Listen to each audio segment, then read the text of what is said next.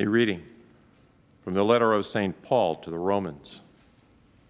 Brothers and sisters, we, though many, are one body in Christ and individually parts of one another. Since we have gifts that differ according to the grace given to us, let us exercise them. If prophecy, in proportion to the faith, if ministry, in ministering, if one is a teacher, in teaching, if one exhorts, in exhortation, if one contributes, in generosity, if one is over others, with diligence, if one does acts of mercy, with cheerfulness. Let love be sincere. Hate what is evil. Hold on to what is good. Love one another with mutual affection. Anticipate one another in showing honor. Do not grow slack in zeal. Be fervent in spirit. Serve the Lord. Rejoice in hope. Endure in affliction. Persevere in prayer. Contribute to the needs of the holy ones. Exercise hospitality. Bless those who persecute you. Bless and do not curse them. Rejoice with those who rejoice. Weep with those who weep. Have the same regard for one another. Do not be haughty, but associate with the lowly. The word of the Lord. In you, O Lord, I have found my peace. O Lord, my heart is not proud, nor are my eyes haughty. I busy not myself with great things, nor with things too sublime for me. Nay, rather, I have stilled and quieted my soul like a weaned child. Like a weaned child on its mother's lap, so is my soul within me. O Israel, hope in the Lord, both now and forever.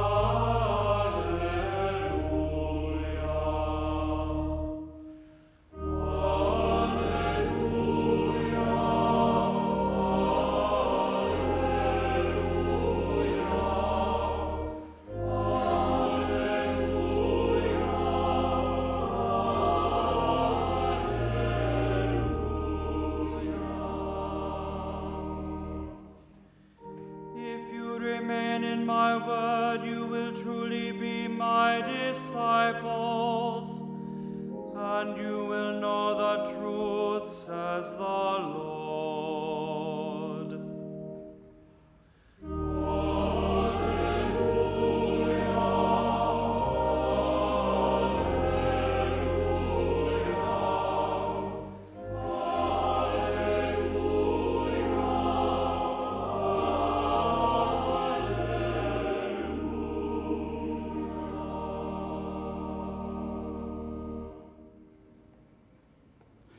Dominus vobiscum. Lectio Sancti Evangelii secundum Lucam.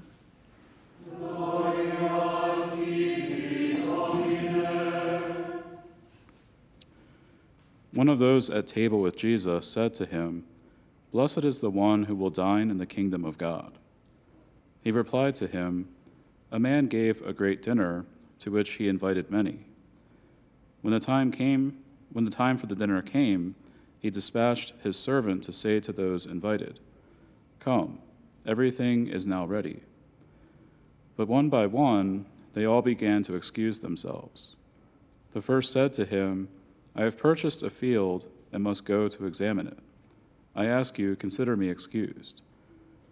And another said, I have purchased five yoke of oxen and am on my way to evaluate them. I ask you, consider me excused.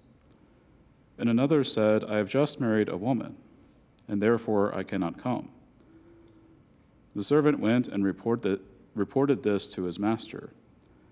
Then the master of the house, in a rage, commanded his servant, Go out quickly into the streets and alleys of the town, and bring in here the poor and the crippled, the blind and the lame. The servant reported, Sir, your orders have been carried out, and still there is room. The master then ordered the servant, Go out to the highways and hedgerows, and make people come in, that my home may be filled. For I tell you, none of those men who were invited will taste my dinner. Verbum Domini.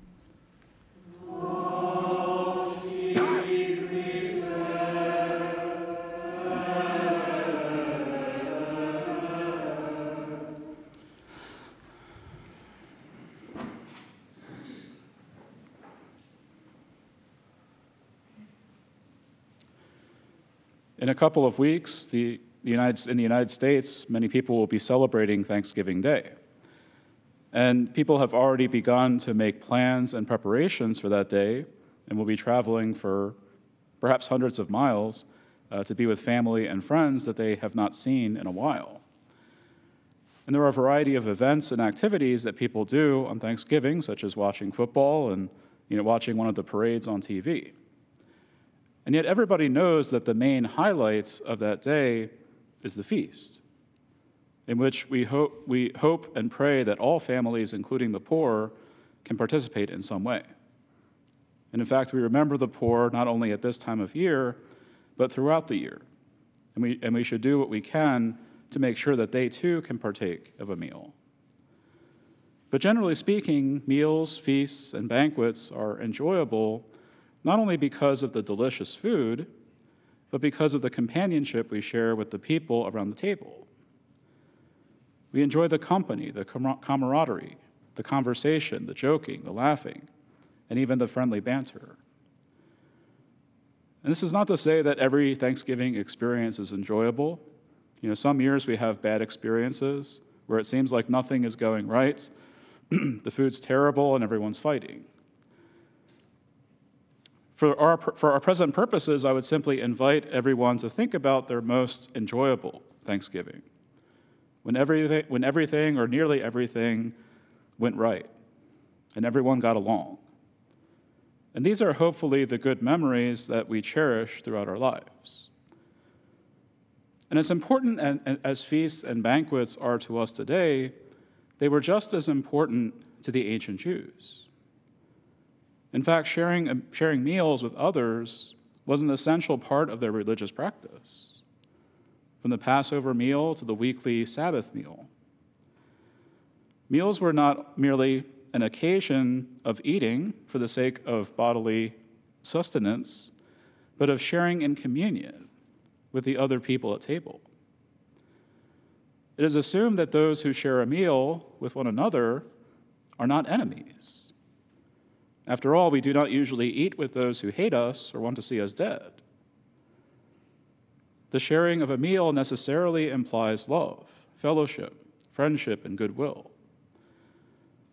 We dine with those whom we love and who love us in return. And in today's gospel reading from Luke, Jesus is having a meal at a leading Pharisee's house. Now, for the most part, the Pharisees are usually a part of Jesus' opposition. Yet our Lord shares a meal with his supposed enemies.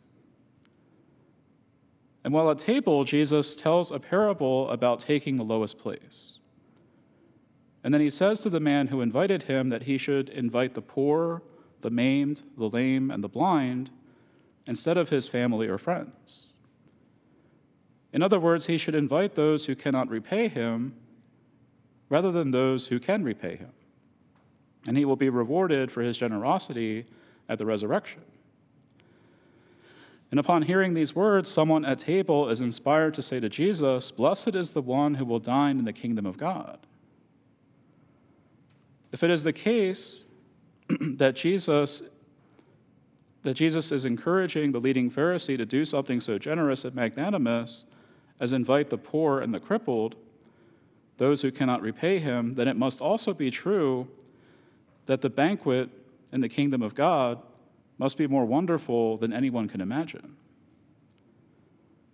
Those who are given the privilege of dining in the kingdom of God include such generous souls as this, as well as those who are usually excluded from banquets, such as the poor and the crippled. And then Jesus launches into a parable about a man who gives a great banquet. Those who had been invited are told that the banquet is ready for them. And yet they come up with different excuses not to attend. They choose to attend to other matters instead of coming to this incredible banquet. They do not seem to fully grasp what they are missing. The banquet of the kingdom of God is not like any ordinary banquet on earth. If we think of our fondest memory of Thanksgiving, or the best meal that we have ever had, the banquet of the kingdom is infinitely better in comparison. It is the grandest, most joyous banquet imaginable. Now, notice that those who give excuses are not necessarily going after things that are evil. There's nothing wrong with purchasing a field and inspecting it, or, or purchasing five yoke of oxen, or getting married. You know, those who are invited to the banquet ask to be excused so that they might attend to things that are good. The problem is that they are choosing to attend these lesser goods to the detriment of a higher good. To enter this banquet, it is necessary to be detached from lesser things with the sure hope that the Lord has something far superior in store. Those who are invited must choose to leave behind lesser goods if they wish to come to the banquet. And sin does not, usually does not entail the, the direct choice of an evil. It's not like a person just wants to do evil, but the choice of a lesser good to the detriment of a higher good.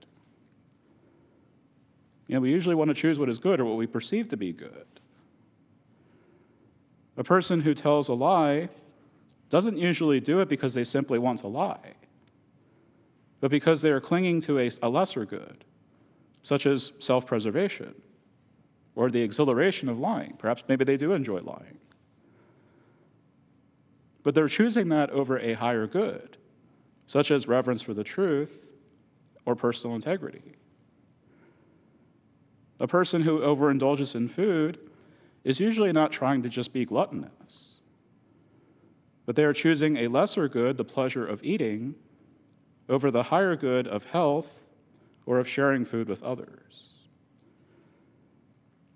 The Lord challenges us to embrace not merely a temporal good that gives fleeting pleasure and then fades away, but a transcendent good that instills in us a deep, abiding joy that lasts forever.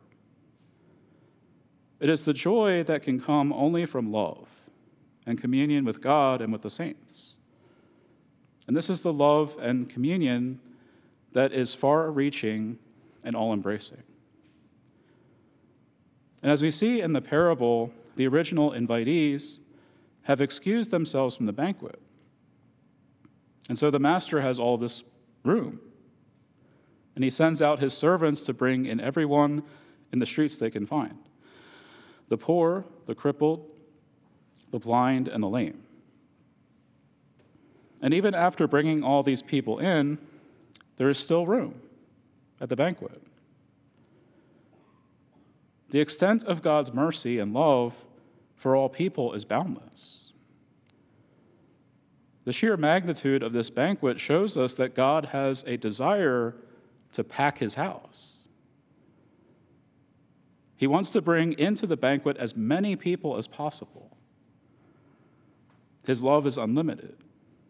And it is this unli- limitless love of God that we as Christians are called to communicate to all people. Since it is God's desire that all people be saved and brought into this banquet of the kingdom, then this should be our desire as well. And in the first reading from Romans, St. Paul reminds us how all Christians constitute one body in Christ, and how we all have unique gifts and talents that are to be utilized in the building up of this body with more members. He tells us to let our love be sincere and to hate what is evil.